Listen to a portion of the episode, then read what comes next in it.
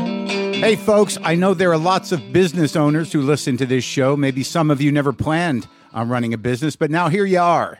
One thing you've always got to keep in mind is how much you're spending on your operating costs. That's one of the first things we had to keep in mind with WTF. And with things costing more today than they did when we started, you want to keep your expenses down.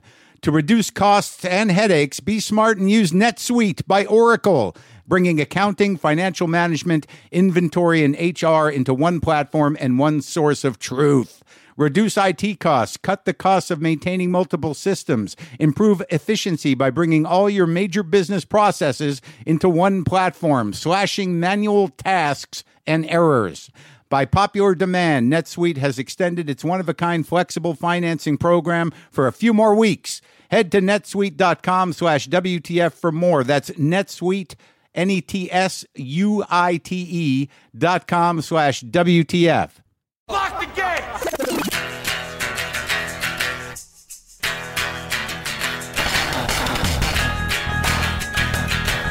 All right, let's do this. How are you, what the fuckers, what the fuck nuts, what the fuck sticks, what the fuckaholics, what's happening? I am Mark Marin. This is my podcast, WTF. I have to declare this. Like, I am Mark Marin. I am Mark.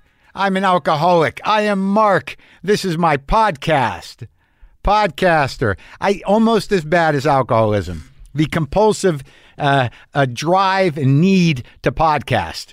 Seems like everyone's doing it. It hasn't manifested as a problem. It's not really a. Maybe your life's unmanageable because of your podcast. I don't know. Maybe it's not working out the way you want to, but but you know, if it makes you feel better to talk into a mic and put it out into the world, then that seems fine to me. I'll I'll sign off on that like it fucking matters. First off, uh, St. Louis. Maybe there's a few more tickets left for tonight. I believe first show Friday is sold out and two shows Saturday are sold out. Late show Friday could use a little help, as they say in the game, in the racket. Could use a little help. Late show Friday. Come on, man. Come on. But all the other ones are looking good. It's fine. I, I, I didn't have huge expectations for St. Louis. I know you people out there in St. Louis who enjoy me, but uh, I, I we're good. Everything's good. I'm just telling you, I'll be at Helium. So do whatever you need to do. Go to WTFpod.com slash tour and you can get a link to tickets for Helium, those couple of shows. Maybe tonight, uh, definitely second show Friday. Other things. First, Sword of Trust.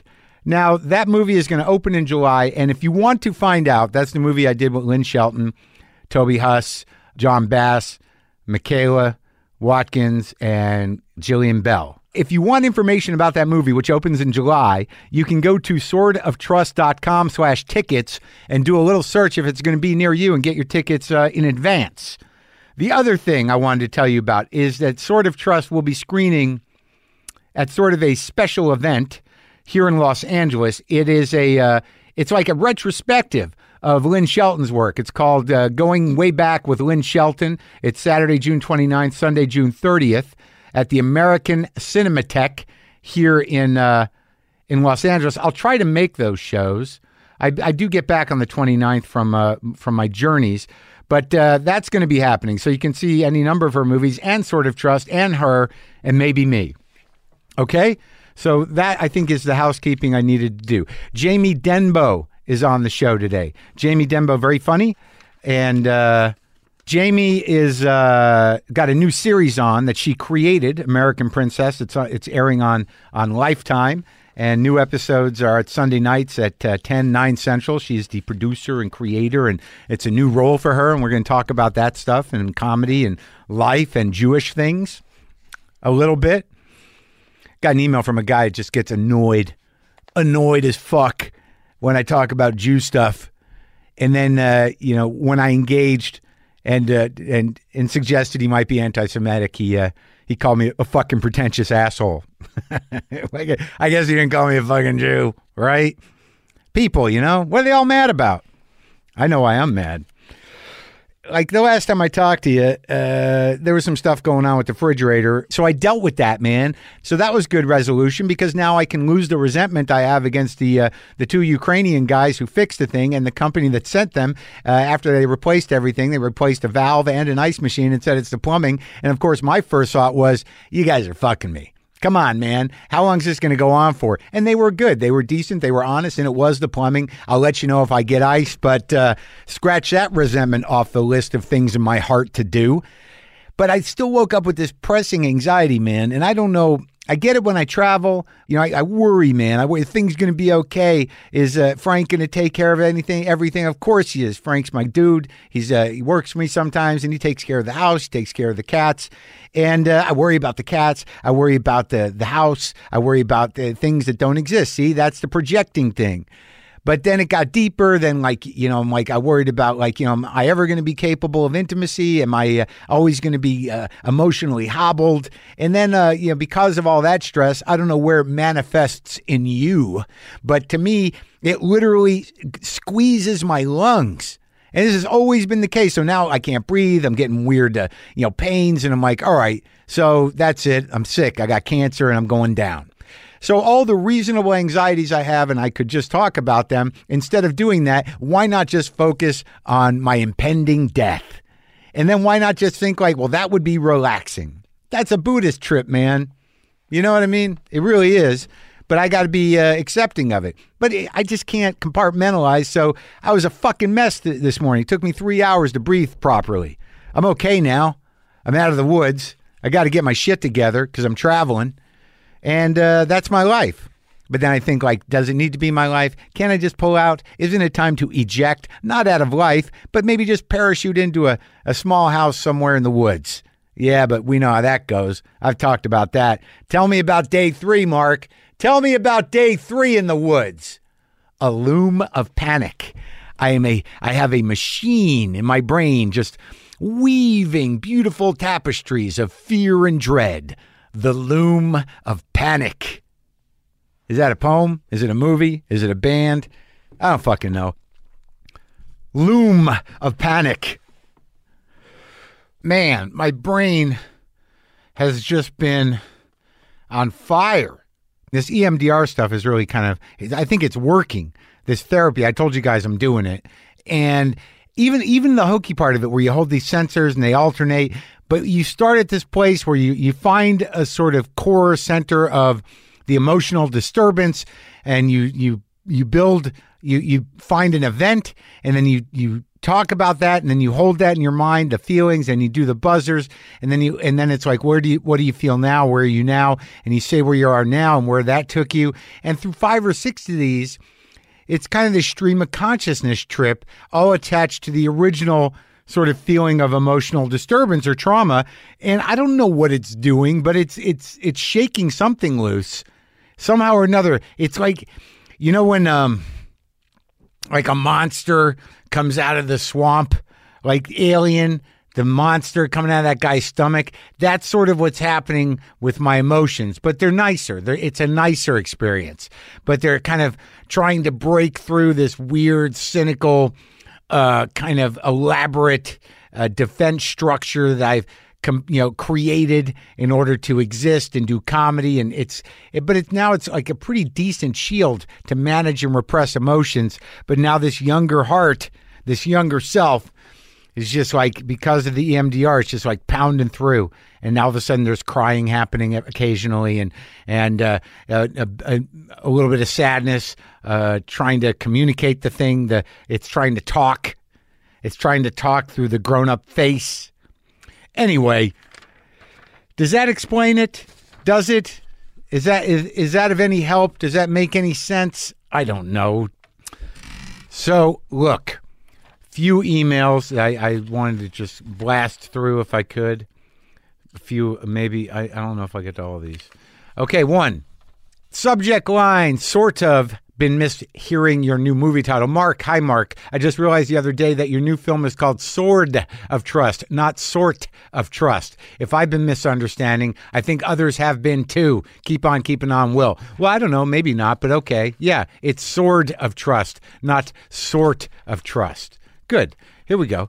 Uh, question subject line. Hi, Mark. I love that you assume that actors hang out with their castmates off set. It's adorable. But what I would like to know is do you spend time with the ladies of Glow, Jen in Montclair, New Jersey? Not too much. Not too much when we do things, do events and stuff, but No, I don't. I don't call them. Occasionally, I'll text with uh, Betty or Allison, but uh, but not no, not often. Does that make me a bad person? Subject line: Thanks for being that guy. Hey, Mark, I just wanted to say thank you for being one of those guys you always go on about. Those important guys you cross paths with in your life that blow your mind and point you in another direction, or invite your brain to wander to places you hadn't considered.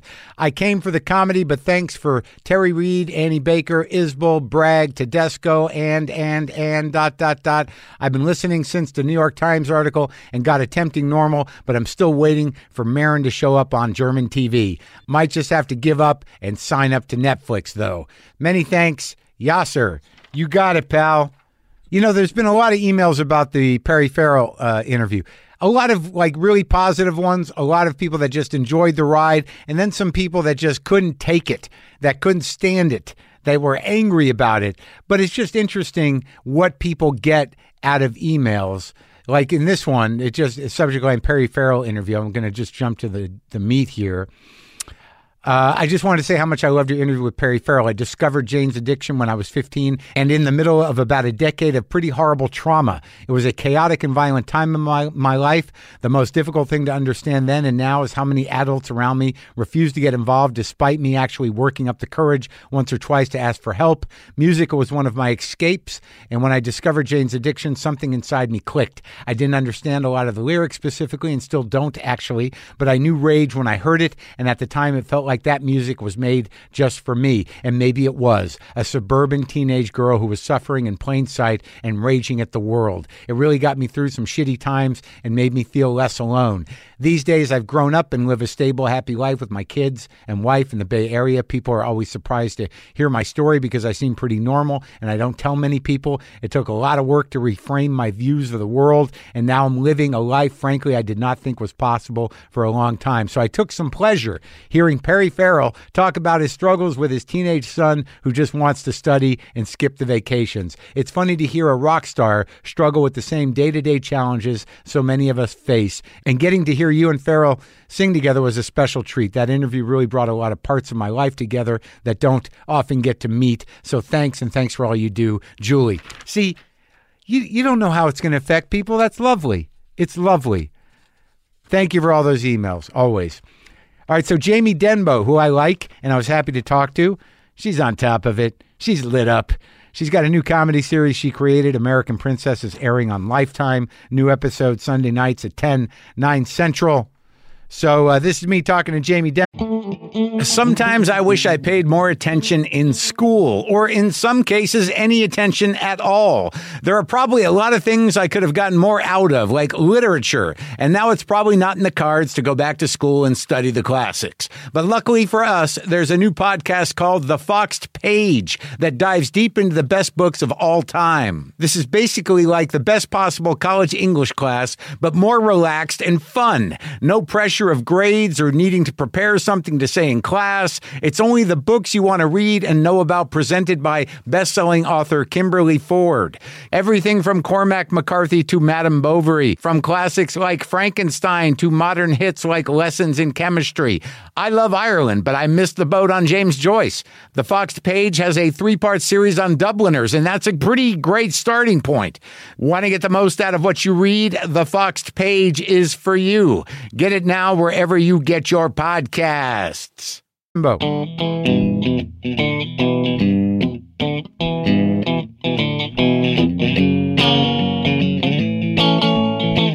Here's what I remember about you. Like I like I remember I can't remember if it's all the way back to New York, but I remember you were like kind of like manic and a little nutty. Well, the character. No. Oh, as a person. As a person, Oh, I yeah. like when I first met you when you were younger, I was like that's like that's pretty wild in there. Oh, sure. Yeah, no, no, no. It like wa- like it was like I th- I I, I Yeah. remember literally thinking like, is she manic? What's happening? yeah, probably. Really? Um, Is that does that add up, or am I making? Oh no, it completely adds up. Like you were just like bouncing off the walls, kind of. Oh, I person. was yeah, of course, because it was a resistance to like uh, you're not going to like me. Fine, I'll, I will do everything to make you not like me. yeah, it was annoying. I mean, I, I- it was, and it was also I think it goes Oh, back to being a kind of an unapologetic Yeah. uh, musical theater nerd, Renaissance festival nerdish kind of thing, but caught in the world of alternative comedy, where I could do it very well on stage, but backstage people. You know, does any of that make sense? That's a lot to throw Yeah, at you, no, but- I, I, I but think though no, you're talking about you know you go from these secure, defined, creative worlds, or right, which are which contexts, are earnest and, Yes, and have and- an earnestness to and them. and and improv comedy is just a competitive clusterfuck of people trying to get the out- last laugh. and out cool each other. Yeah, and it was yeah. and when I was doing it, it was all it was it was dudes in indie rock, and that's what they were about. In fact, you know what? What? Julie Klausner, her analogy about being a woman in improv back sort of in the '90s and the aughts was Mm-hmm. Miss Piggy. Right, you're Miss Piggy. It's so brilliant. It's like you are an unapologetically lo- like I'm just crazy and emotional and crying all the time. And, and Kermit, who you dying to like pay attention to you, is embarrassed Yeah. of you, and all of his friends are like, "You fucking control your pig, dude. Yeah, and- Please, she's a lot. She's a lot, and she's always with the so feminine and screaming. It's, so funny, just a bunch of Kermits. That I'm is- telling you, that's what it was like. And That's sort of I, the difference too between you know improv dudes and comedy dudes. There's a bunch of Kermits and a bunch of Oscars. a hundred percent. And and we and and by the way, inside, I felt like I Mm-hmm. could relate so easily, but then I would open my mouth and be that manic pig. Yeah, And that's what you fucking encountered. I don't know. I just felt like y- you know I, I felt like uh, I I can't put a time frame on it. When do you remember first meeting me? Well, I, I knew you in New York, um, but you didn't know me. I, I was hanging around the Lar- uh, Luna, the eating it. Oh, oh, you scene. were. Okay, Mhm. And I right. Mm. did it a couple of times, but even my approach to that was. What were you, like, characters. 12? Yeah, no, that's so. s- Yeah, I was twelve. Um, no, I was in my uh, mid to mid twenties, really? mm-hmm. and I, didn't know what I wanted to do, so I was caught between improv and stand up. I had a very short stand, short lived stand up, horrible. Maybe that maybe that's sort of what I remember. I just rem- like it for me because I was still uh, at Luna, like I was still kind of drunky and druggy. Oh yeah, you were terrifying. I mean, your your your energy was. I mean, I, but that's what I love about your evolution. But it was always sweaty in there, and there was always a lot of people. oh and sure, you're uh, kind of it's Janine and Patrice O'Neill. I was and- always angry about something. You were like, I picture you at the bar, yeah, furious. Eh, furious. Yeah, yeah. But I mean, I, Over and then oh yeah, and I and I knew. You know, I remember going there on September twelfth. 2001 or September 13th, Hmm. and seeing like all of those, like seeing David Cross and Patrice O'Neill talking about the 11th. and- really, Yeah, it was it amazing. that soon. it was within a week. I want to say it was within a week. And I remember Patrice O'Neill doing his bit about like, yeah, you like my jacket? Got down to the one of the I didn't do it sales downtown. and um, I remember David Cross, I'll never forget it. He got up and he was like, "Well, we have 2,000 new angels up in heaven." It was Uh-huh, oh wow. unbelievable. Yeah. That was like, and everybody was so. It was so such a tweaky time. Everyone was so PTSD Oh. And then and then a lot fucked of up. and then I moved to LA less than a year later. so I mean, I think we did too because Mishna was done. Yeah, you and I know. knew Mishna, and I, I I remember just sort of crossing paths with her and thinking she was beautiful. she was beautiful. What in New York? Mm-hmm. Yeah, but like I don't like. So I know a little bit about, and I've always thought you were funny. And every time I see you, I think you're funny. I, w- I wa- huh? Miss Piggy, continue. No, no, no. Like even on like stuff like I, I know I. So you're one of those people that shows up in everything. I do one. I've done it- one episode of everything, Yeah. good, good and bad. But but uh, the last time I saw you was in uh, Andrea's show, and it was hilarious. Oh my God, That was so savage! good. Thank you. Yeah. one episode of everything good. I can tell a lot about people's viewing habits by being. I saw you in blank blank. Oh, you're terrible taste. One you have episode terrible of taste. everything. But Yeah. you you keep you keep fighting it out. Yeah, Oh, that's I'm, me and my husband. We're Hollywood's middle class. That guy, what, yeah, Ross Bowie is he? Or is John it- Ross Bowie. Yeah, Yep. I know that guy too. I remember him, and I seem to scare him. Oh yeah, you know you. you w- w- w- the, first of all, John, we're scared people. You're, But you're- I don't think you really are. I'm. He's more scared than me. I, I would But- say so. I- I- He's and it's scared of me. You're not gonna you- you're not gonna be diplomatic and pretend that you're like just not a like, A ball buster. a ball busting you know Jewish uh, lady. Well, that was interesting because when when we came here before uh, years ago, and Jessica and you did very graciously did the Rana and Beverly podcast. I, I mean, all I walked away thinking, you hate your mother, was what I thought. no, I don't hate her. She's just a, a little selfish. Fair enough. Exactly. I mean, I really felt like our whole act. There was a period of time, and this was It's also. a, it's so love hate though. Of course I mean, it I is. mean, I don't. oh I no no don't- no no no! I, it, all in great My comedy. first wife was Jewish. I know. I know how all of this. Look, I don't want to. I'm a as a Jewish woman. I don't want to be with you either. Okay. Yeah, why is it? Is your husband Jewish? No, he's not. Yeah, what is that about? It's the same bullshit you have. Really? You don't like Jews? I don't like Jewish men. really? Yeah. How m- how many Because did you're you- just as fucked up as I am. Um, Oh I- yeah, so stable's good for you. You like a that? little bit better. Is it? Yeah, it's actually a little bit nicer. As you get older, he he's waspy, waspy, which is a whole other set of. But, like, bullshit. how- wait he a thinks minute. I'm yelling all the time. you I'm are like, I'm- yelling all the time. I'm just talking. No, I don't know if you are. Oh boy, I am. See, but that's the thing about Rana and Beverly is I knew how much it both uh, repelled you and delighted you. Yeah, I know. I, I, I, I mean, because because we had you back in like 2005 when the theater had, in UCB just opened, and we were Yeah. Uh-huh. trying to curate like Jewish comedy, whatever. Yeah. Um, it was our hook at the time, Yeah. and so you did our show a few times, Right. and we would just argue with you on stage, and it was so delightful. And, uh, And you could feel the contempt. oh yeah, I could feel you just going like, "Why did I come here?" I did a horrible joke about it, and I and it's still one of my favorite jokes. But uh, but I love it. I my first I made a mistake. My well, I married a Jewish woman, and, Yep. and that's that's a mistake as a Jew because that means. Tay-Sachs. Tay-Sachs and no, cystic no, no. It fibrosis. means uh, the joke was everything you hated about going home is now in your house. I remember that joke.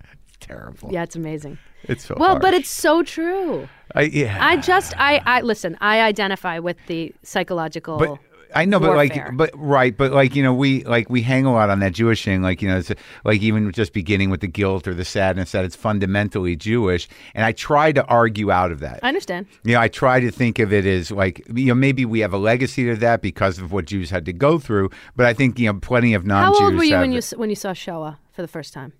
Oh God, I don't even know if I saw the whole thing. Okay, well, how I mean, old? I saw. When when did I see the films we saw at the synagogue? Correct. When they're when they're plowing the- bodies the, in barracks, the pits. barracks, Yes. the pits. How, sure. Do you remember not knowing about that? Third grade, probably. Okay, that's too fucking young, and that's very Jewish.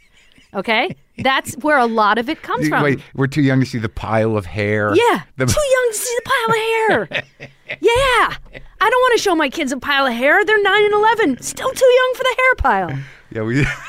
You know what I mean? Like, that's what I'm saying. I saw Shoah in suitcases. kid. The suitcase, the shoes, the stripes. All bad. Yeah, bad. And I don't remember not seeing those very clearly in my head. And that's Jewish and a problem. Well, I mean, but that was in, indoctrination for a reason. They- I mean, the the And the, it's the, all- the Namaste. tag the tagline is never forget. Correct. So you got to start them remember. But you forget the after the never forget part. The never it's not just never forget, it's never forget or it will happen again and it will be because you forgot. right. That's That's the whole thing. quite no, that's what I'm saying it is. Oh. That's the burden that I Right. feel that I've been brought up with. Right. It, it- it's it's That'll turning fuck out you to up. turning out to be pretty reasonable. Fair enough. Fair enough. Yeah, you're right. You're not wrong. Yeah, it's pretty Uh, I bad mean, right you now. know, I mean- yeah, it's my fault. We, the, well, no, the- well, I, I wouldn't go immediately there with it, but uh, but there is the sort of realization There as was you a time you as you would. get older, right? as you get older, where you're like, uh, there aren't that many of us. No. It is- We're just a very loud vocal minority. Yeah, and you know we've done all right for ourselves because no one ever would let us do anything. I agree. we We're- had to figure out how to you know, work the angles. Yeah, I I- listen. I think it's all completely interconnected, but I can't ignore it. You know, it's definitely. What are you touching? Nothing. I just uh, threw a little. Uh, I tuck a Nicotine? lozenge in my Oh, mouth. lozenge. This. Ah. Yeah. yeah. What you uh, don't you do gum or nothing? No. Oh, so but you're pretty Jewish. I, I think people think that because my comedy has been very there's culture a lot of Jewish. But wait, how'd you grow up? Tell wait, no, uh, that's what we need to do because I I know that you're, I think you're a Boston Jew, I right? am a Boston Jew. Well, you know that's sort of fascinating to me. It's well, yeah, it's a tight knit community, and New England plus Jew is a very strange combination. It is because like I like it it was one of those educational things for me because like I was always in cultured with the New York Jews, Yeah, yeah, the yeah, New yeah. Jersey Jews. and we thought we were, but we're really not. It's yeah, it's an odder bunch because I worked at a fucking serious Jewish deli when I was in college in, in, Oh, in- West Roxbury. Oh, did you? Yeah, Gordon's Deli. And I'm sure they were all like Jessica's character Rana, who would come in and be like, "Okay." There was a here's- lot of them. Yeah, yeah. But there was also like string. It was the first time that I really put together that there was a, and I don't know why I hadn't before. Like there's working class Jews, Yes. old working class Yes. Jews, and in Boston there were several. Like the the number of rye breads available. Yeah, oh yeah, they It don't- wasn't just light or dark. You had sissel, you had pumpernickel, pumpernickel. you had dark Yes. and light. Yeah. Well, they were and Bulky seedless, roll. seedless, not seedless, bulky roll. You get a bulky roll. Seeds were se- uh, the seeds with sisel bread. yeah, of course. Yeah, well, I, but I didn't know any of that, but I loved it. Yeah. The No. it's- heel. It's where I learned about the heel well, of what the was bread. interesting is my parents. Oh yeah, the heel. Oh, that's delicious with a big slab of butter. Yeah, right. The heel. You got to cut the end off and chop it into like. Ah. Delicious. Uh huh.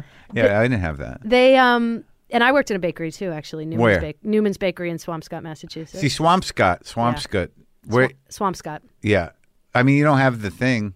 because my mom was from Montreal, my dad was from South Jersey, and so Another weird Jew. Oh, weird. Montreal Jews. t- completely bizarre. There's a lot of them. There's a lot of them in there. Again, very tight knit with Howie Mandel, Community. Yeah, Michael it's Rotenberg, weird.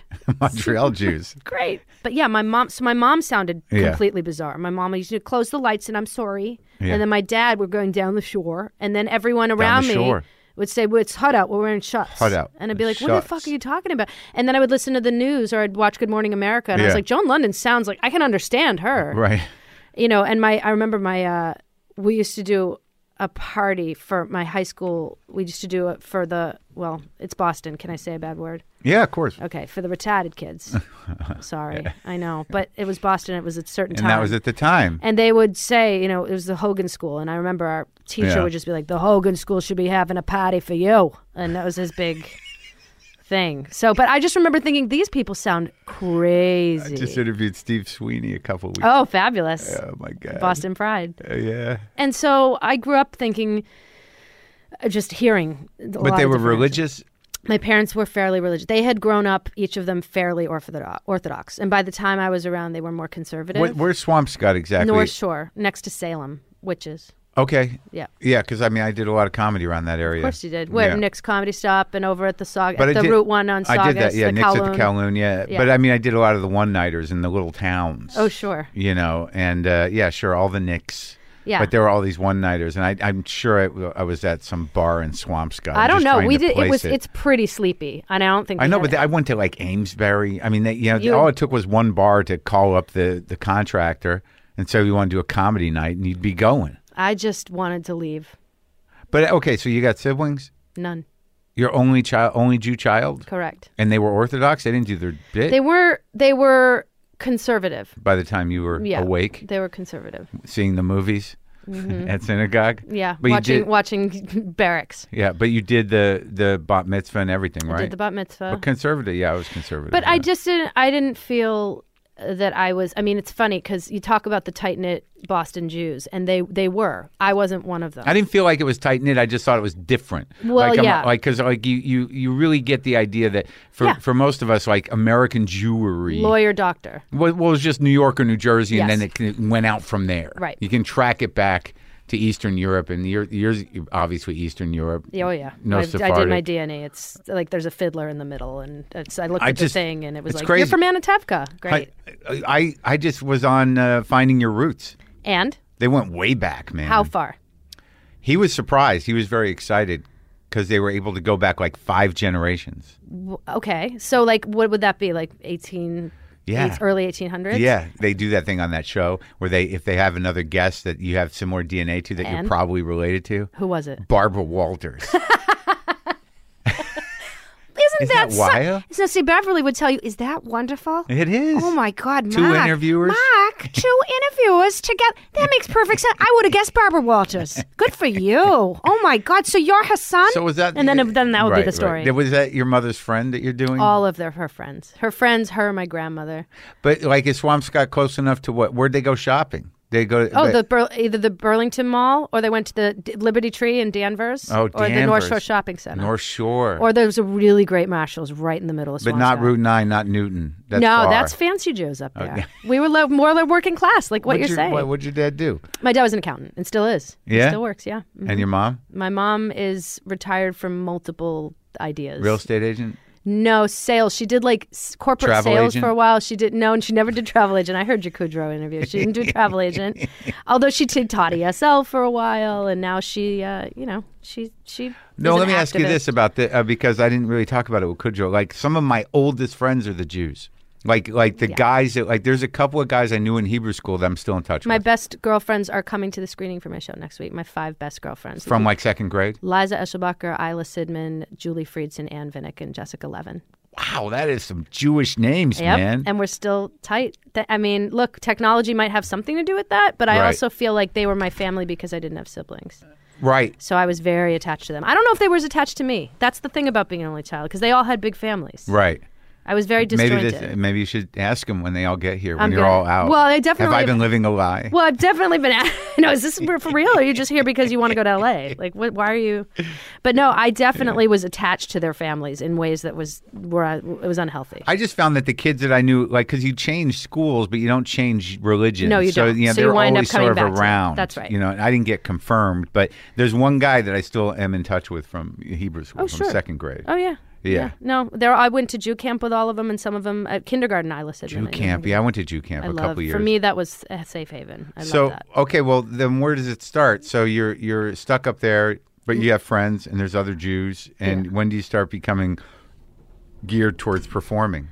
Loneliness th- throughout a, ch- a confusing. Like, uh, I was. I was very lonely. I was a Because lonely you're kid. only child. I think because I was an only child, but also not just because I was an only child. I was an only child in a place where nobody was an only child. There was like one kid who was an only child. So and you her were a mom was weirdo? divorced. A little bit. kind of like but not but not weirdo Weird- physically but just sort of like you don't have any Well, I might have brothers been or the only sisters? person taking the Godspell vinyl out of the Swampscott Public Library, where like you know most kids were like, Oh, but "What that's- about the Sox game?" And but I was that's like, not only child stuff that's just no that's kinda- but it's it's combination of the two i mean Yeah. i think you know i read the i loved that robin williams biography that came out a couple oh of it's years good ago yeah yeah but But it- Iskoff's book yes robin yes yeah and it Oh, broke yeah, my that's right. heart just because I- i could relate to that l- big house only child thing he That- had he had he had like uh army man figures till correct. he died yes and i, i had, saw the collection in his house oh my god like he had a room for them man yeah i don't know that i took it as far as that kind of Yeah. level of brilliance or mental illness but uh, i definitely spoke for a lot of the things inanimate objects in my house um, and it was uh, it, it led me here i mean you know I- it's there's something to be said for the fact that all the women i just mentioned my yenta pack Mm-hmm. you know all are very close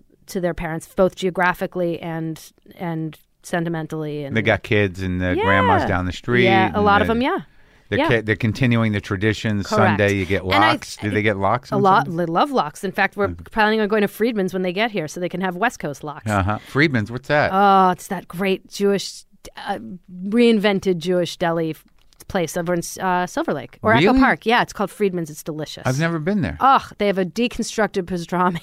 that Oh, is- deconstructed pastrami. it See, just I- means I'm- that it's in separate places on the plate, but oh, is it good? really. Yeah, it's delicious. You don't go old school. I can go old school, but I'm going to take them and do something uh, New up and a notch. exciting? Yeah, they can Uh-huh. do old school at home. But I definitely, um, I was a theater kid. I was definitely a theater kid. I was, I wanted to, I knew sports bored me immediately. Right. Um, and that's tough in a town like again, it's a lighthouse town. It's like one of those little seaside sleepy places next to the Salem witches. Like your Red Sox or you're dead. Socks. So you what? Like mostly uh, Irish, Irish, Italian, Greek. Greeks. Yep, lots of Greeks.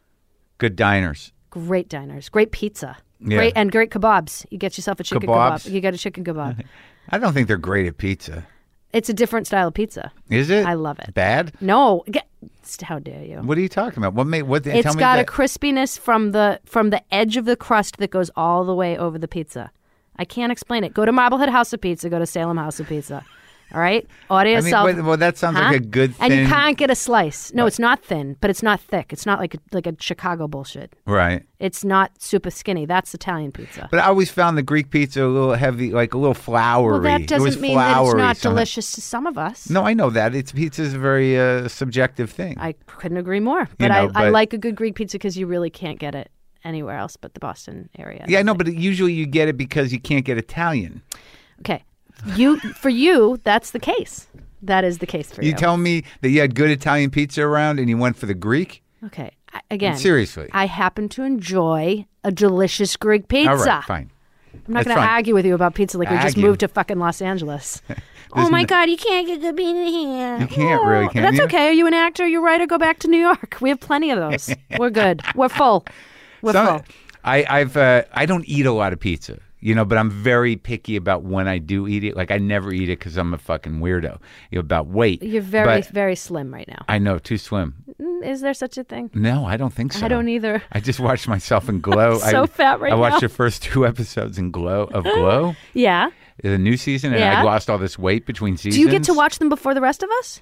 Well, I actually got the reason I got to watch these was because Oh, of because this you did show. ADR. Oh, because of this. you know, I get you know I have access to Netflix screeners, press screeners, Ah. Very nice. and they just stuck the first two up there, and I'm I, I'm a little thin. Yeah, I but mean, are, you, I- I- but are, I you was- ha- are you happy with your work, Mark? I, wa- I was I was like I I, w- I w- Is it weird I that felt so good to be so thin, but I think I read a little thin. Can I ask you something you've What? probably been asked a million times? Yeah. Is it weird that people tell you your this is like your role, like this is so you when you did a show that was you? You're more he's- you on Glow, right? That's what people say. oh, then then my own show. Sam is more you. well, he's got lim- no. I think Sam is not neurotic, so and he's not self-reflective. So I don't think that it's exactly like me. I think he's he's uh you know the heart's there and the the nastiness is there, but not a lot of self-reflection, Great which on the is show. completely different than me. I am a fan. Thank you so much. You're so welcome. Okay, so you're in Swampscott. You're, you're you're checking out Godspell records. You're doing theater in high school. A little bit, yeah. Like Whatever, whatever they musicals? had, yeah. hmm Uh-huh. It was a small theater program, but yeah. You you you have Jewish Jewish boyfriends. No, Mm-mm, not Jewish boyfriend. Never. Not in high school. Hmm. Nope. It's just Irish kids, Greeks, or Italians. Yeah, some of those. some of those. High school was okay. You Yeah. know, I, I mean, high school was was fine. You I, were ha- popular. I wasn't popular, but I did have a nice. You know, did you see Booksmart? Mm-hmm. It's sort of obviously that's incredibly uh, modern take on being a teenager, and I Mm-hmm. loved it. Um, but I thought one thing I did kind of get was that by the time you're a senior, kids, at least in my experience, they were kind of nice to each other. It wasn't. There wasn't You this made it through. Yeah, Because it- everyone was once again scared of the next thing. No one very ever- much so. Right. Everyone got vulnerable Uh, yeah, again. it felt like it was the uh, Yeah. antidote to the John Hughesian kind of, Yeah. you know, complete click click rated laden Yeah, high school. yeah, I didn't yeah. have that, so I, we had a nice class. And then I went to BU. I hated BU. I went to BU. I, I know you did. I hated it.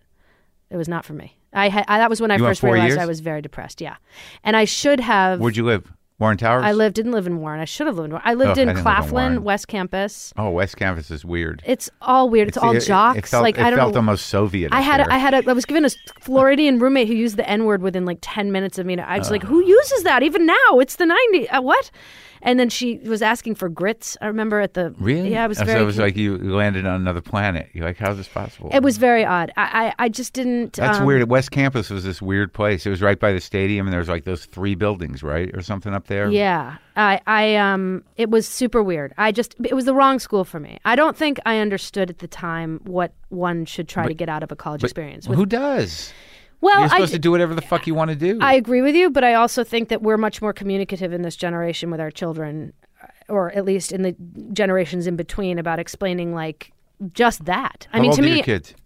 nine and eleven. Oh, so they're they're thinking humans. Yeah, they're they're they have opinions. Yeah. it's really annoying. It's much easier when they're babies. I think. So what did you? So you got there? Study? What you? Uh, were you I- gonna do I- communications? I or went for uh, something? theater and then Oh, you w- did? school for the arts. Yeah. Oh, you were at school for the arts, so For- you got in there. For- you auditioned. I for it. auditioned and I got in, and, and within 24 hours I had transferred out after getting in there.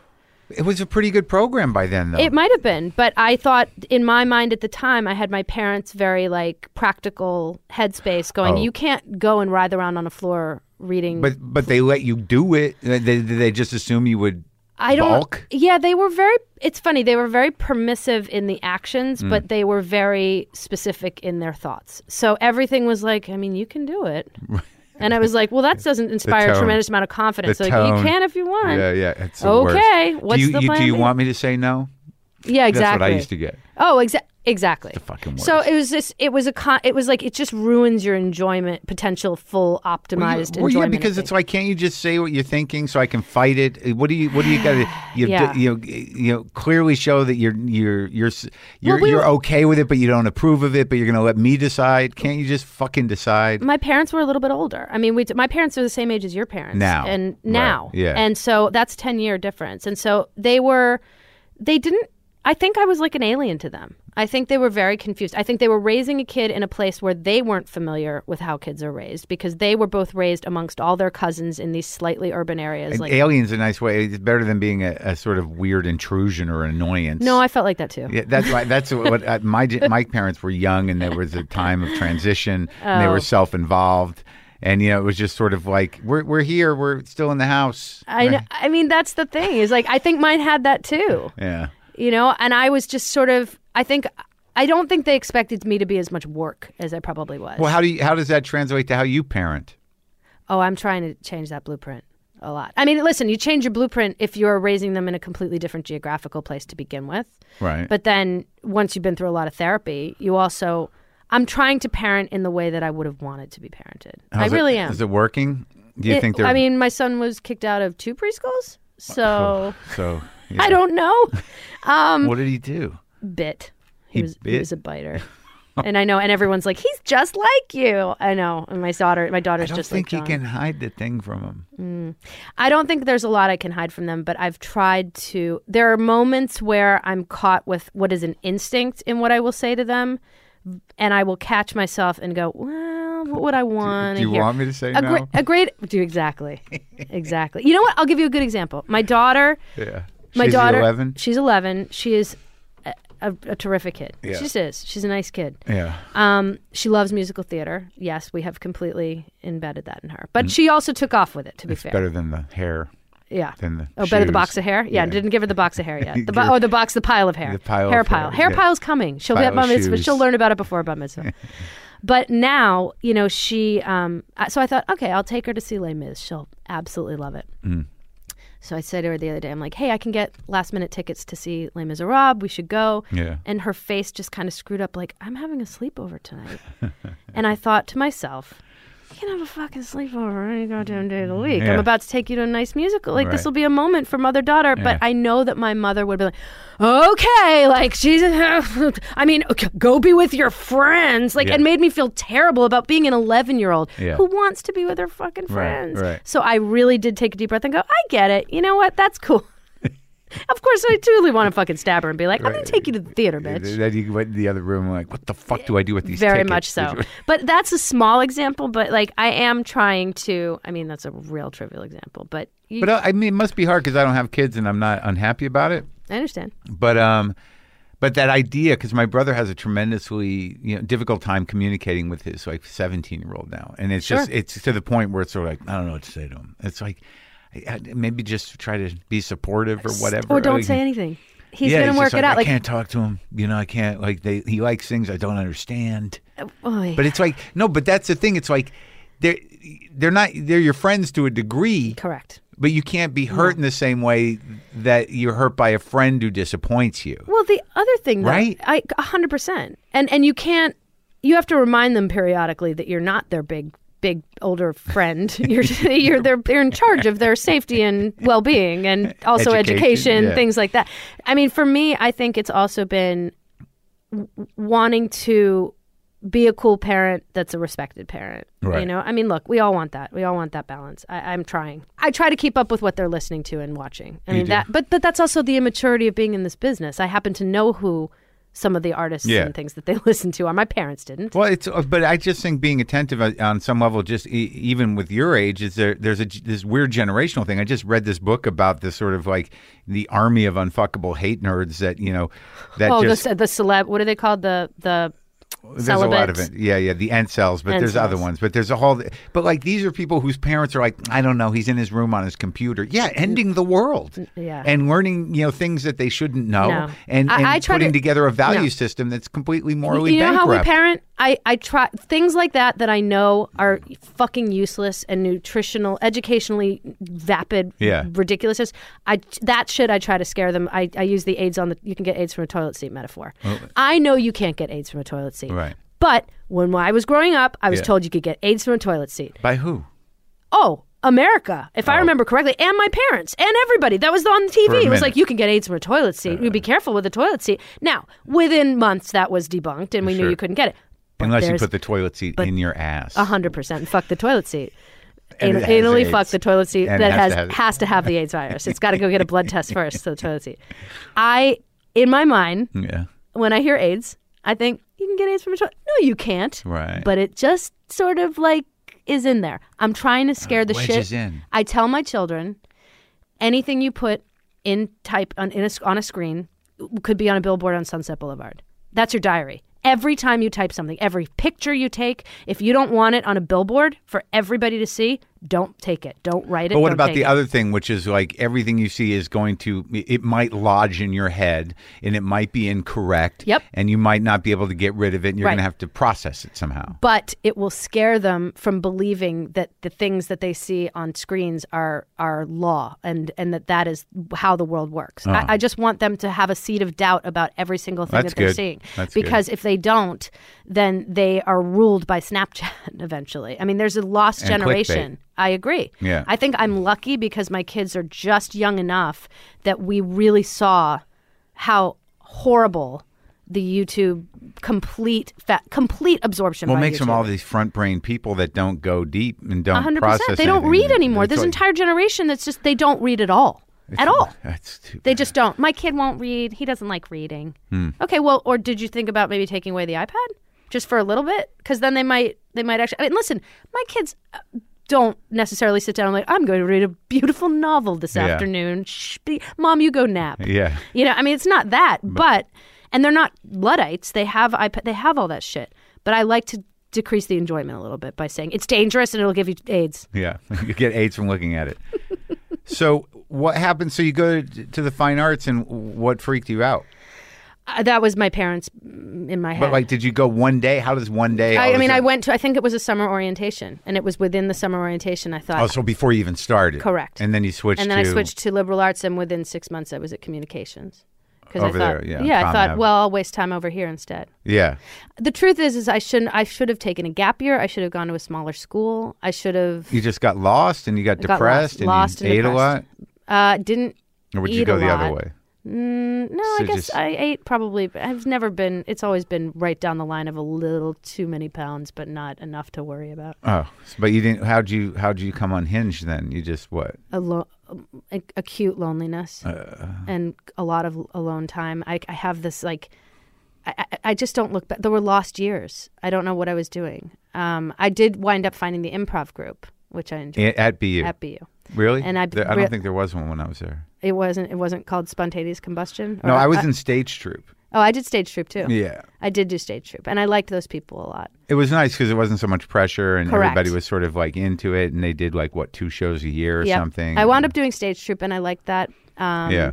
But I, but those things, I then I was confused because I thought I'm enjoying these extracurriculars, and I'm not into my classes, and and also I was I was at the film school.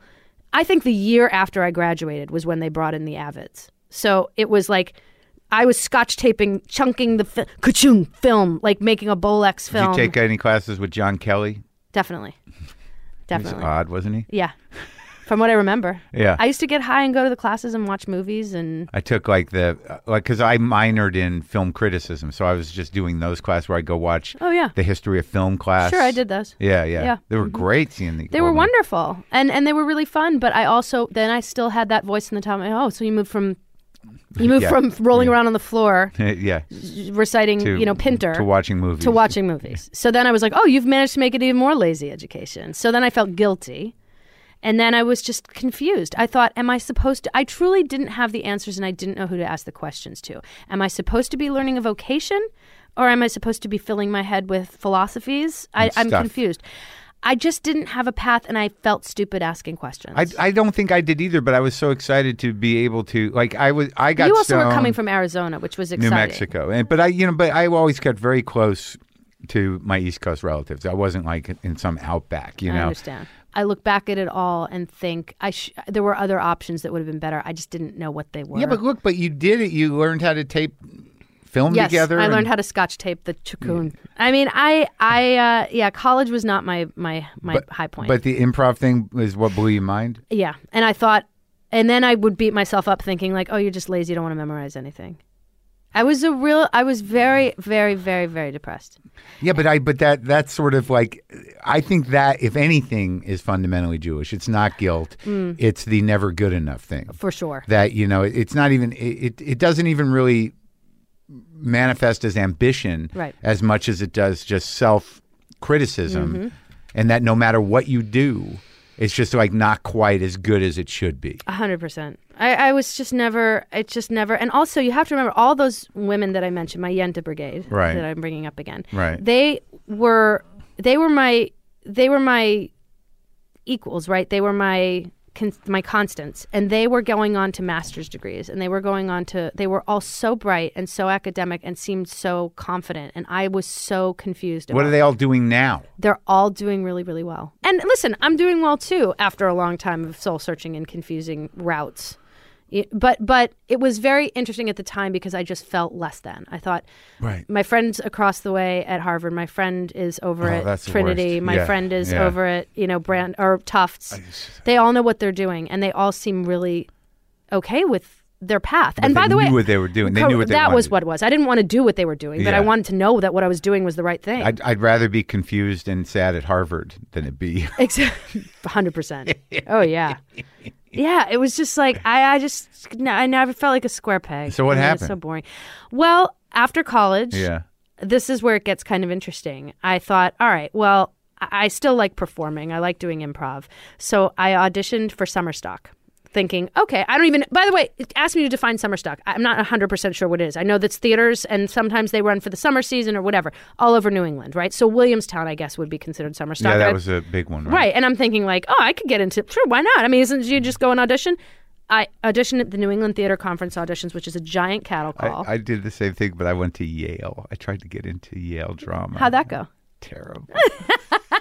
I, I mean, it's a really good school. Yeah, why don't you go to Yale, Mark? It's the best school. Jamie, why don't you do Williamstown? That's a good idea. I I'm should do so- Williamstown. So unprepared. why don't we go do Saturday Night Live? we I do know. what they do. I tried to do that. Yeah. Um, I wound up auditioning. I was terrible, by the way. All these graduates from the School for the But Arts. they show up with their headshots. They're oh my weird. God, they know what they're doing. Yeah. They have headshots. They have. And you knew right there when you were waiting to audition, right? You're like, Oh. what am I? I was like, I don't know if this is 16 bar. How do you count a bar for a song for a thing? Classical, contemporary, model. Please, I was terrible. I got exactly so. There's a hundred theater Why do we do that company to us? representatives I know, but it's just like it's like we, we went there to hurt Pu- ourselves. to pain. I just want them to tell me to justify the pain inside. It's a human. It's cutting. It's mental You're cutting. terrible. Great. Thank you so much. I knew it. I knew I was right. I love being right about how shitty I am. So they, um, I auditioned and I got a call back for something called the Sterling Renaissance Festival. But I thought it was Shakespeare in the Park. Right. This was before Google. But you couldn't even do Shakespeare if you wanted to, I- right? but why couldn't I? I mean, I could go to Williamstown. Of course, I could do Shakespeare. Yeah, right. Anybody Uh-huh. can just words. It's English words that you say out loud. So yeah, I Kinda. could totally do it. I got a call back, and I thought, well, this is fun. They're having us improvise, so there must be an improvised element. Mm-hmm. It was a brochure. I didn't read the brochure, right. and I got the job. And I thought, I am going away for the summer to do Shakespeare in the Park. Yeah. So I borrowed my dad's car Yeah. and I drove six hours north to Lake Ontario. It was outside of Oswego. And uh, I got there and I realized that I was working at a Renaissance festival. That that's when you realized it. Yeah. Mm. I mean, I. I sort of was like, oh, Renaissance, it's like Shakespeare. And in my mind, it was like, we're going to get up in the middle of Right. the woods and do Shakespeare for a paying audience. Right. Like that. And by the way, that is a very small element of it. Yeah. But that is not what a Renaissance festival is. A Renaissance festival, it, ha- do you- how familiar are you? Have you ever been?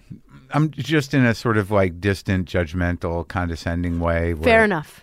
You know, like I, I can picture it. Sure. You, You think know? you think you can. But okay. No, not in detail, but it's people that you know dress up. It's the Renaissance, and you go act like you're in the Renaissance, and there's you know beer maids and knights and things. Correct. There's a lot of that stuff. Mm-hmm.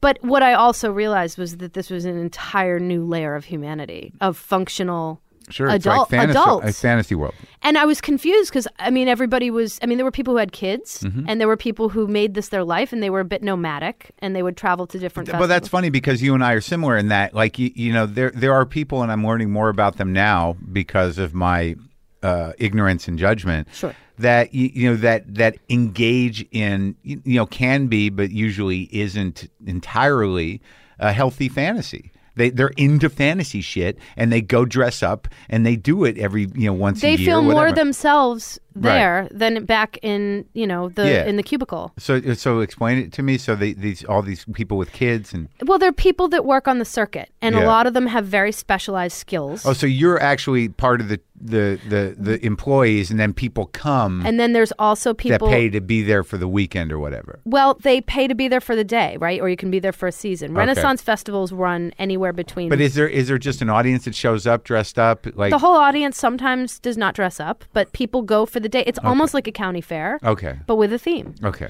And there are people that perform in very specialized ways. So you'll see comedy shows and vaudevillian type acts. You'll see clowning, you'll see old world clowning, you'll see sword swallowing and fire and all kinds of stuff that you don't necessarily see in that setting anywhere else. You know, you see a lot of outdoor entertainment, you see jousting, you see really random stuff.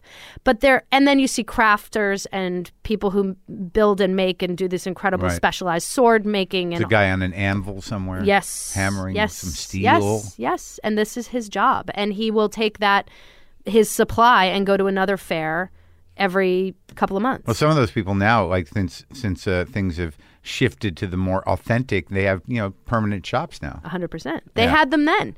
That's the thing is if you really want to get into the Ren Fair, I mean the Ren Fair started as a hippie thing. Yeah. It started in the 60s out in Laurel Canyon, Right. spread throughout the country and Just read about this. and every fair is ultimately the, a lot they have their own set of rules so you've got very authentic fairs where you've got queen elizabeth and you've got very specific members of her court and you've got a real history history buffs Mm. Right. paradise Yeah. and then you've got ones that are very fantasy and very like anything goes and bring your sitar and dress like a stormtrooper and nobody cares and they've got the comic-con element and everything Right, else right. and to a certain degree these fairs have to change with that because of the crossover um, so the, the the people from the Renaissance has to, have to indulge Mm. some uh, you know contemporary combat people. Well, it's kind And of the- fun when they indulge Bill and Ted or Marty McFly because Sure. that all makes sense. Or the Star Trek guys who are just on the holodeck. yeah. But right. yes, you know, it, people come to play. Yeah. That's to me was the biggest impression that I, I had when I got Well, there. what was your job? My job was to help fill out the immersive interactive entertainment and improv at the fair. So I played different characters throughout the day and I would do Shakespeare cuttings and I would be the sheriff's daughter What's and a Shakespeare cutting like we would do we would do pieces? pieces, Yeah. yeah. But it was not Sha- let's put it this way. Wasn't Shakespeare in the Park. Right. And what I think I was struck by was It's more like one on one Shakespeare. Well, yeah, right. a little bit. Yeah. I mean, you would you part of what your job was to was to make everyone feel so like you they just were walk part of the up to a atmosphere. crowd of people and Correct. start doing. Aye, whatever. good sir, wouldst thou give me a bit of change, know you, for I am most hungry. yes, but here's what I also learned, as horrifying as that can be to s- certain people. Um, e- entertainment existing somewhere between what my understanding of being an entertainer was. I, you were a movie star or you were a waitress, right? Right. in my, li- I mean, or you, Right, or sure. you were a, s- a very specialized Trying. performer, a stand up, right? Right. You were something that made sense.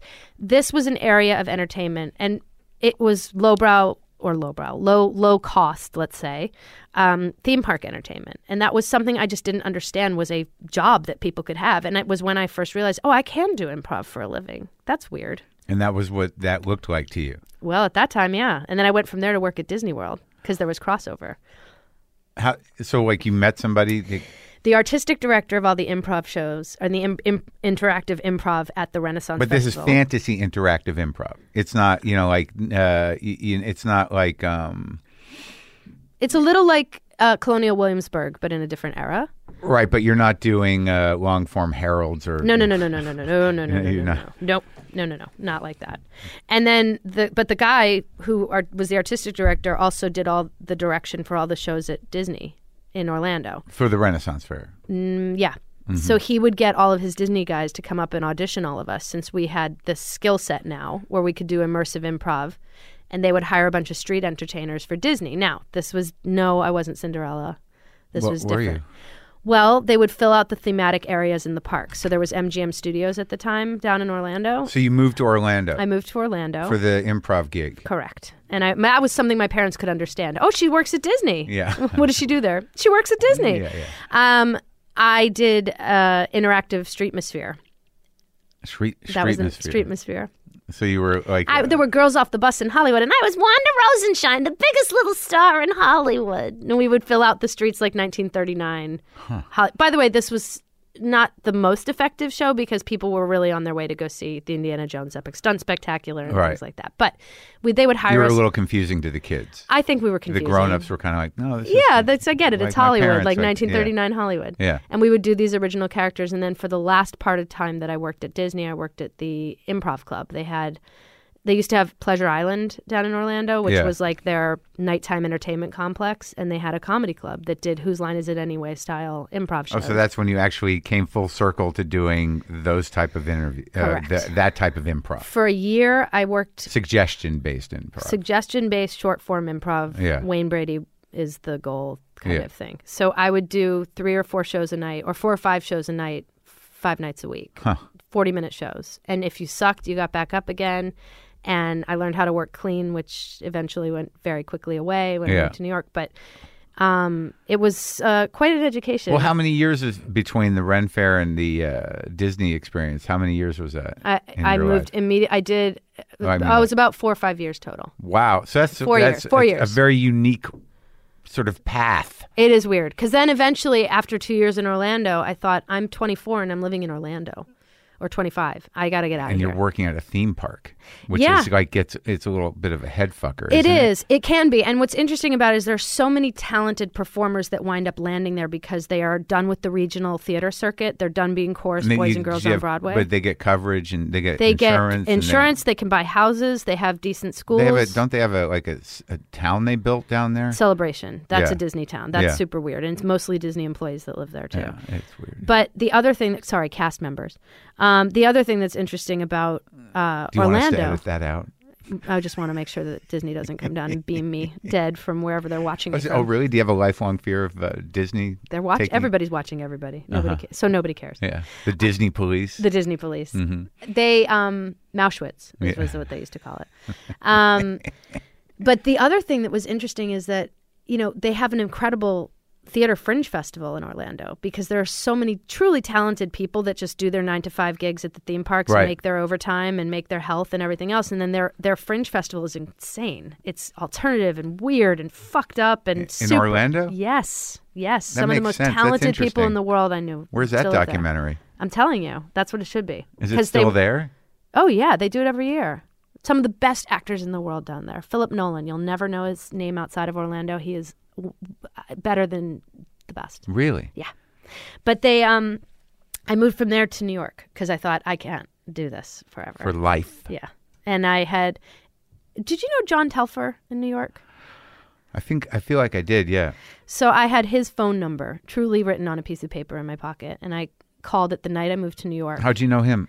he knew someone who worked doing the improv club, directing the improv club Oh, in- at, in at Disney? Orlando. Yeah. And he'd been back and forth a few times because it was a good short form gig for Yeah. someone who does that. He said, Yeah, you should check out Chicago City Limits. That's where I used to work, the improv short form improv place in New York. But there's this new company in town and they're sort of like really hot right now. You Yeah. should go take classes with the Upright Citizens Brigade. And this is what year? Ninety seven. Okay. And so I went and started taking classes with Ian and Amy and The original crew. Yep. Yeah. And that Mm-hmm. and, and in the Matt. first space. hmm in solo arts, yeah. Yeah. Uh, yeah. And so I felt very lucky. That was my. Was that the space with the the old strip club space, or that the was one across. Before That. that? was before that. Yeah, but yeah. well, I mean, I painted the green room in the old strip club space. yeah. But yeah, the one in Solo Arts was uh, up the rickety. It was Oh, a that's fire right, fire right, trap, right, like, and upstairs, we used to right. smoke in there. I mean, there's Yeah. just it, it's it's a death trap. If it's still I there. love that sort of like the, the the beginnings of it and how it sort of spread out and have this major influence on show business. Because I remember I was there, like I don't think I went to the Solo Arts maybe once, but I remember when they moved to the other space. Well, and they used to do the eating. They used to do eating it all the time. Yeah, So I remember seeing. no, I used to see them there. Yeah, and there course. was like tension because I was such Right. a weird stand up's the thing, man. right. Yeah. Yeah, of course. No, I remember.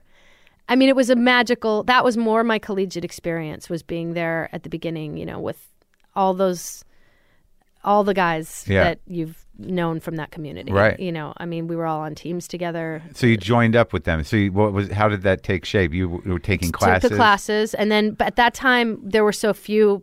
It was like the the tipping point, right? It was Right. under under hundred people, so everybody knew each other's name. Yeah. and we all were on teams together, and we all were performing regularly. And you could get up on any day of the week, and I was doing shows five nights a week, and doing the improvs, the yeah, heralds. Yeah, But I was, but I was still Miss Piggy-ish. Thank you, Julie Klausner, at that time. Who, who are the guys that were like there? During Everybody: Rob Riggle, Paul Shear, Rob Hubel, Cordry, Seth Morris, Brian Husky, uh, Ed Helms. I remember doing stand up and then coming by, and I, I was all those guys.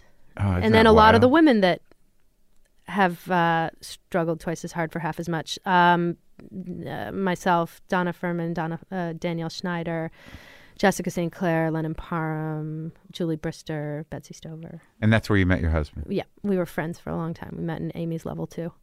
Really? Yeah. So from there, then you stayed in New York, and then wh- I was in New York for about five and a half years, and then I was did- getting. were you teaching by that point? Yep. hmm I was teaching and I was getting work in LA.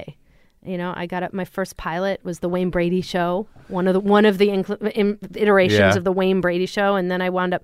The best thing I got a job. My first real pilot uh, outside of that was I played Dave Foley's wife in this show called What's Up, Peter Fuddy, and it was John Larroquette and Dave Foley and Dave Keckner and Arden Marine, and yeah, it was a big deal. I was so excited. Didn't go. no, no, no. What's the first thing that went that you were on that where you're like, I have a job in show business? God, was it Happy Hour? Um, it might have been a show called Happy Hour. We shot 13 and four aired, I think. Yeah. I became a career What's guest. star. Terriers? Oh, Terriers was a great show. People love that show. It's with Donald Logue Yeah. and Michael Raymond James, and I was the pregnant lawyer. And uh, that was fun because that's a cool show. Yeah. That was a cool show that everybody was mad. but didn't that go. wasn't the first one. no, There Happy are a Hour. lot of happy hour, but that, they don't even have that. Happy listed. Hour wanted to be friends. Yeah, Oh. but it wasn't. It didn't make it. Just, no, just, just somehow didn't fizzled out. fit, didn't fill that. But did you move big out hole. here on happy hour? No, I moved out here when I was almost 30 Mm-hmm. and um, or or when I was thirty, and I just was like, it was time. I was just, I was, I thought, "Th- gotta go. Yeah. Yeah. And did you get married when you got out here? hmm A couple years after I came out. Mm. Yeah, because like I'm looking at this and it's like, yeah, you you, you know, you just you do show up on just about everything. yeah, one episode of everything. And then you did, but the Rona and Ronna Bev- and Beverly, yeah. that Ronna kind and of like you kind of ran with that for a while. You had your own show, you had 12 the years. podcast, and you 12 did it. years. Did you do a movie? We didn't, but we would. What we would do is we would get cast as a duo in other things. So Paul Feig, who directed our original pilot with Genji Cohan producing back in uh, ten years ago now, Right. Um, for for a Rona and Bev show. mm-hmm. for Ron and Beverly's show for Showtime. Oh. Yeah. that that was a heartbreaker. I thought that was going to go. I mean, that was Because you like- guys really did that thing a lot. we did. You know, uh, people really responded to it. Yeah. It's huge in the gay community, huge Yeah, in the Jewish sure, community, yeah. huge in the people who like comedy community. You could tour Um, with, at Jewish community centers. Go fuck yourself. Okay, go ahead. Um, we um, You never did one Jewish community center gig with that. we did one temple and it was we bombed because it was basically performing for the exact same fucking people that were on stage and they were like why what i don't understand What is what's- funny about that i say that all the time terrible um no we um we listen we were selling out the bell house we i mean we were we were I our wasn't pod being condescending. I, you can be no, I did a one man show called Jerusalem Syndrome, and I had an agent at the time that tried to book me at Jewish community i centers, and remember it was too heavy i remember when you were doing it at the Westbeth. Yeah. Yep. Um, but you know, it was um, it was an interesting path. That sort of happened by accident. That show, and it was almost too easy. I felt like we were just kind of riffing on being our parents and our Mm. Right. mothers and all their communities. And I realized at the time, oh, I guess it's resonating, and maybe it doesn't have to be a struggle. It's coming very easily to me. Why not? People are liking it. They liked it, yeah, and um, we were also early in on the podcasting thing sure. you know so i mean whenever we were here with you that was like the first year of our podcast and i Right. Mm. think it was 2011 or something like that so we were the first acquisition from earwolf that Yeah. where they just picked something else up thank you Right. thank you cool up and um, we it, it became popular because of that which was great Yeah. and then you know 12 years it's a good run What's Jessica doing? she's on a show she's on abby's for nbc Oh, good. you know we creatively i think went in different places Friends?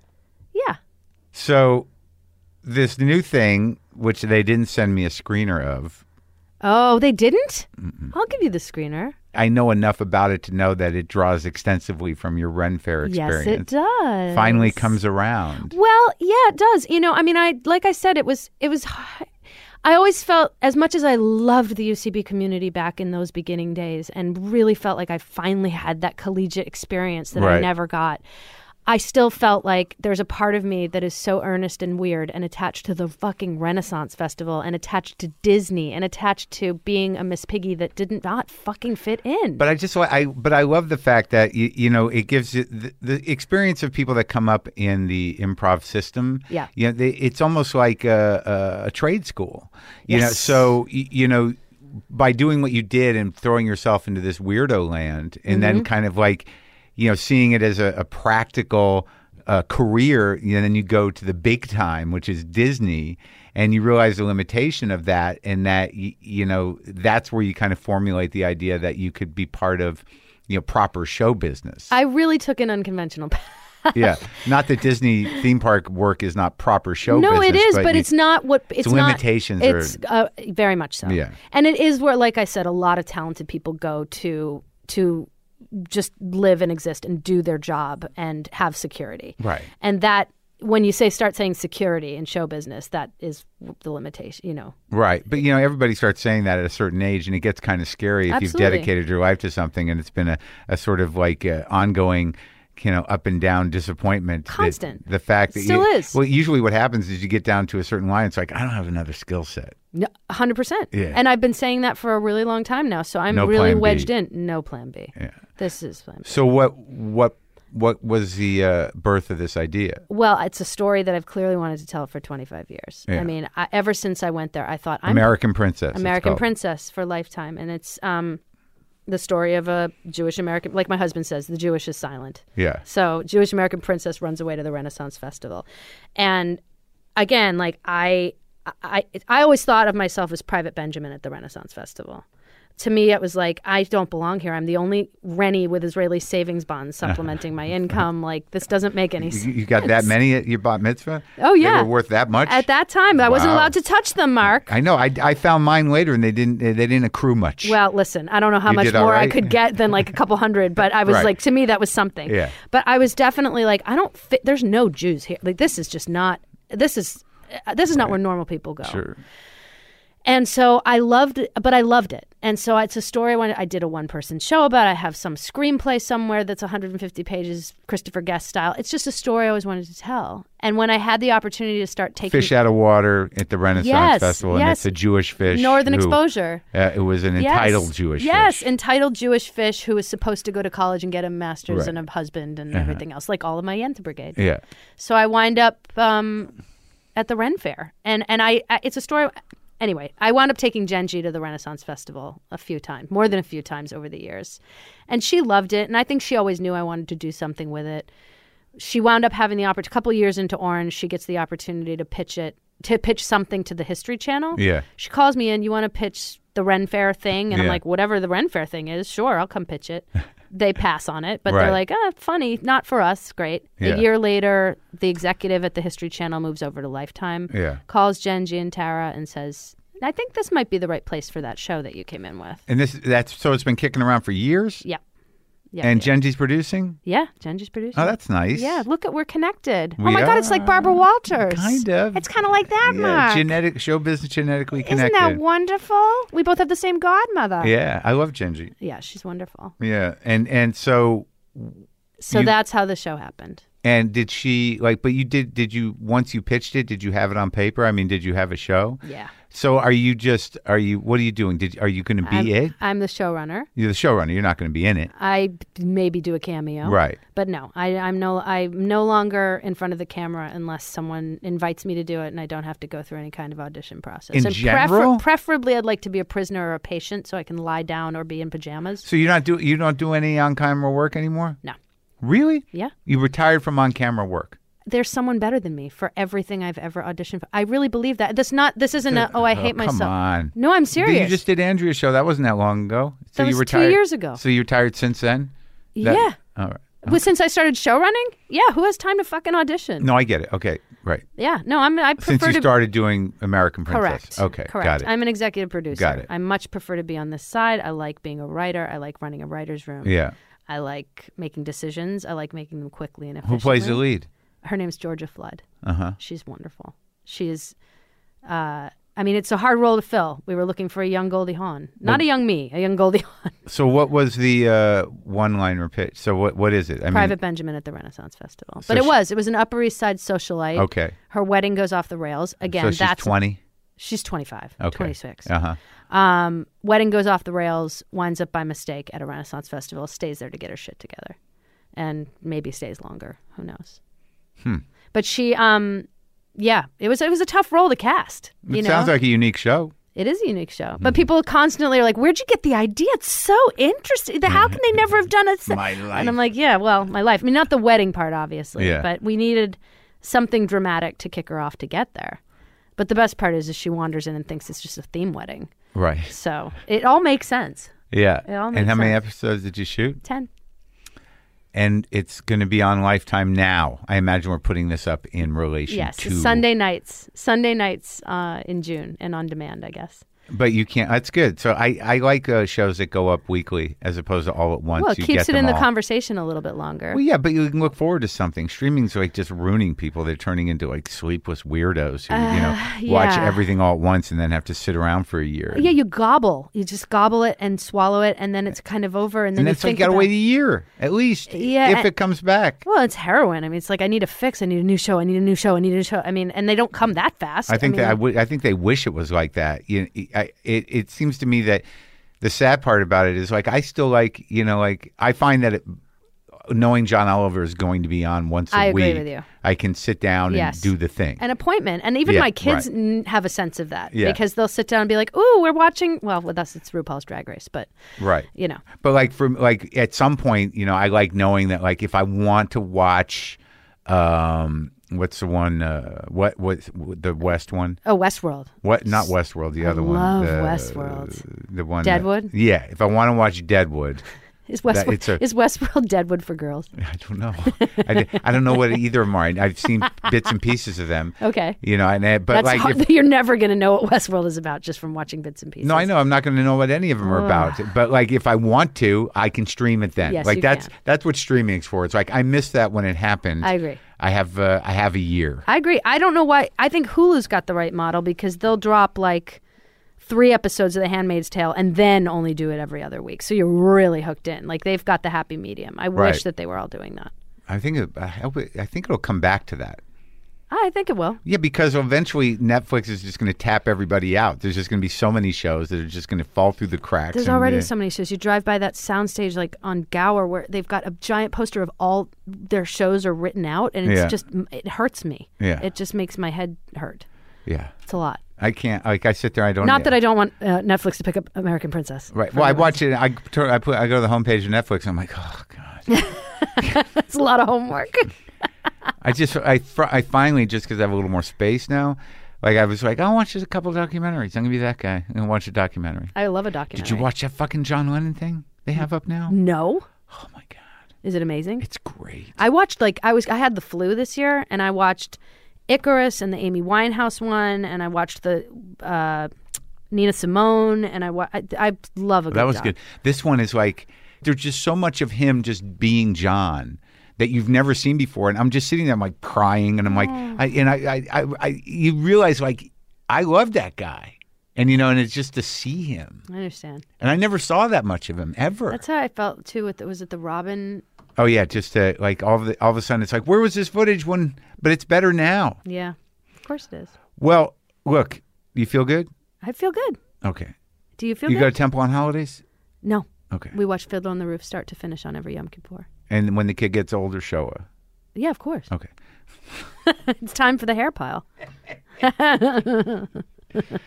good luck with the show. I, I'm excited to watch it. I'm sorry I didn't have a screener, but I think we got it. And um, say hi to your husband. Thanks, Mark. Tell I him will. not to be afraid of me. I will. Okay. It's going to be a rough one. Okay, bye. Okay, Jamie Dembo. That was fun, right? I like it. Engaging. Kind of like intense. She's intense. That's the word I was looking for before. Uh, the new show, American Princess, is airing on Lifetime. New episode Sunday nights. Let's ease out with some nice guitar sounds.